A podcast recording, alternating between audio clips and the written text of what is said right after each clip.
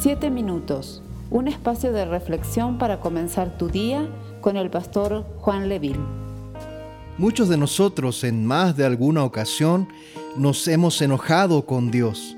Y es que, aunque queramos negarlo, hay ocasiones en las cuales nos enojamos con el Señor, quizás porque las cosas no salieron como nosotros esperábamos, o porque no nos respondió de la manera que queríamos, o porque simplemente nunca hubo una respuesta y el silencio del Señor fue lo único con lo que nos encontramos.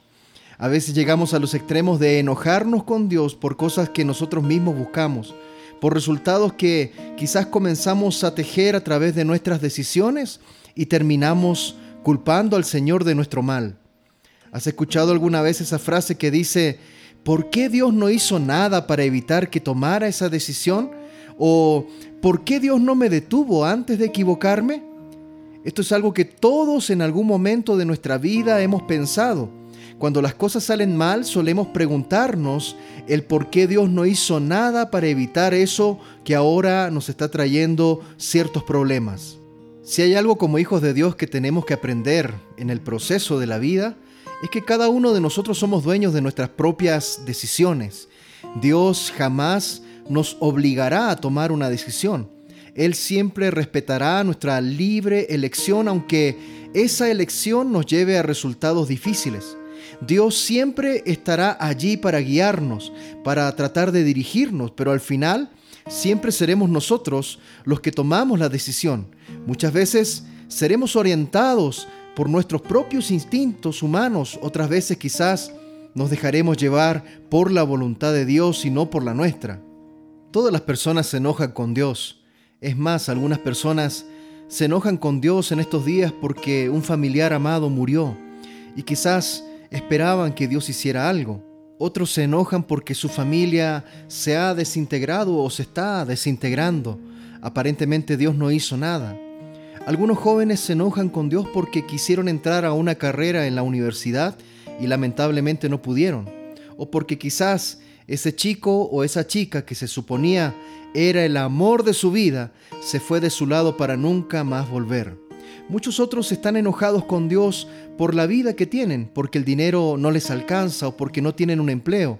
Muchos otros se enojan con Dios porque se sienten frustrados de su vida y creen que Dios jamás les prestó atención.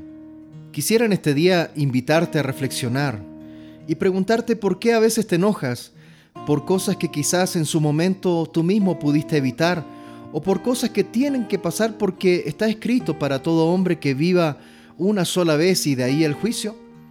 Al pensar sobre el enojo que muchas veces sentimos en contra de Dios, se me viene a la mente la historia de Jonás. ¿Recuerda usted aquel hombre que huyó de la presencia de Dios para no ir a predicar a Nínive, una ciudad eh, llena de gente mala, pero Dios trata con Jonás y al final éste termina yendo a predicar a la ciudad que Dios le mandó?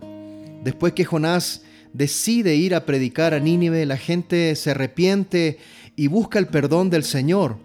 Nuestro Dios, como es grande en misericordia, tuvo a bien perdonarlos al ver el arrepentimiento genuino que la gente de Nínive mostraba. Lo increíble de esta historia es que al ver que Dios perdona a Nínive, Jonás se enoja porque ahora Dios ya no cumpliría lo que había dicho que era destruir Nínive, entonces la Biblia narra lo que Dios le dice a Jonás. Si usted va a la palabra del Señor en Jonás, capítulo 4, verso 4, la traducción lenguaje actual dice, Dios le preguntó a Jonás, ¿qué razón tienes para enojarte así? Jonás estaba enojado con Dios porque lo había hecho quedar mal ante la gente de Nínive, porque ahora Dios los había perdonado.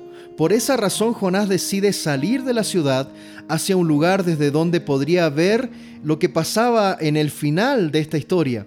Si Dios realmente perdonaría o destruiría esta ciudad. Yo pienso que Jonás buscó un asiento de primera fila para ver la destrucción de esta ciudad. Estando allí decide construir un pequeño refugio a base de ramas para protegerse del sol para esperar a ver qué le pasaba a esta ciudad pecadora. La palabra del Señor nos dice en Jonás capítulo 4, verso 6, por su parte Dios hizo brotar una planta, esta creció y cubrió el refugio de Jonás. Así Dios le dio a Jonás una sombra mejor para que no sintiera tanto calor. Jonás quedó muy contento con aquella planta. Es increíble que a pesar de nuestra mala reacción que muchas veces tenemos frente a las decisiones perfectas de Dios, Él se tome la molestia de velar por nuestro bienestar. He aquí yo creo lo incomprensible del Señor. ¿Cuántas veces, cuántos de nosotros, a pesar de estar enojados con Dios, hemos visto su mano poderosa ayudándonos y protegiéndonos? Dios tiene una creatividad espectacular. Dios quería enseñarle a Jonás algo tan importante a través de lo que estaba haciendo. La Biblia dice en Jonás capítulo 4, versos 7 y verso 8, pero después Dios hizo que un gusano viniera al otro día y picara la planta. Esta pronto se secó y cuando salió el sol, Dios mandó un viento tan caliente que el pobre Jonás casi se desmayaba. Era tanto el calor que Jonás quería morirse. Por eso gritó, prefiero morir que seguir viviendo. Otra vez Jonás estaba enojado con Dios porque la planta se había secado y el calor era tan fuerte que casi moría. El Señor le dice en el verso 9, entonces Dios le preguntó a Jonás, ¿crees que es justo que te enojes tanto porque se secó esa planta? Por supuesto que sí, dijo Jonás, sin ella prefiero morirme. Pero miren lo que dice el verso 10 y el verso 11. Dios le respondió a Jonás, estás preocupado por una planta que no sembraste ni hiciste crecer. En una noche creció y en la otra se secó. ¿No crees que yo debo preocuparme y tener compasión por la ciudad de Nínive? En esta gran ciudad viven 120 mil personas que no saben qué hacer para salvarse y hay muchos animales. La lección era muy clara. A veces nos enojamos con Dios por cosas de las que no tenemos control y las cuales no nos pertenecen a nosotros, sino que le pertenecen al único y sabio Dios soberano. Él hace todo perfecto, tiene un plan para todo, todo tiene controlado y jamás nada se le escapa. ¿Por qué entonces tendríamos que enojarnos con el Señor? Generalmente nosotros nos enojamos con Dios por dos causas. En primer lugar, por las cosas que Dios hace sin darnos cuenta que lo que Él hace siempre lleva un objetivo. Y segundo lugar, por los resultados que nuestras propias decisiones y acciones nos traen, como si Dios nos obligara a que tomáramos esas decisiones o realizáramos esas acciones. ¿Por qué estás enojado con Dios en este día? ¿Qué culpa tiene Él de las consecuencias de tus decisiones o acciones? Cada uno de nosotros somos responsables de las decisiones que tomamos. Dios anhela que lo tomemos en cuenta siempre, que vivamos para agradarlo y que tratemos de hacer su voluntad. Es más, la palabra del Señor en el Salmo 119, 105 dice, lámpara es a mis pies tu palabra y lumbrera a mi camino.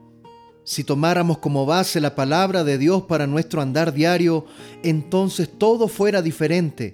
La Biblia dice que la palabra de Dios es como una lámpara a nuestros pies que alumbra nuestros caminos. Es mucho mejor ser humildes y reconocer nuestros errores que hemos cometido y muchas veces sin solicitar la voluntad de Dios para nuestras decisiones. Hoy es un buen día para hacer las paces con Dios Hoy es un buen día para reconocer que jamás debiste haberte enojado con Él. Si hay alguien con el que nunca debemos enojarnos es con el Señor, porque Él no tiene la culpa de nuestro mal. Dios busca lo mejor para nosotros a pesar de que muchas veces podamos estar pasando por tribulaciones, desiertos o tormentas. Dios hará algo maravilloso en medio de todo y nos hará salir victoriosos si tan solo lo buscamos con humildad y sencillez. No te enojes con Dios. Esperamos ser de bendición para tu vida. Comparte este mensaje con familiares y amigos. Que Dios te bendiga.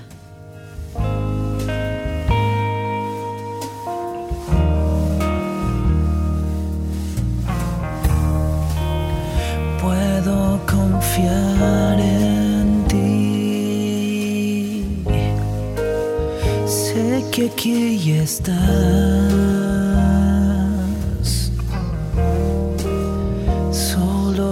descanso en ti. No me dejarás.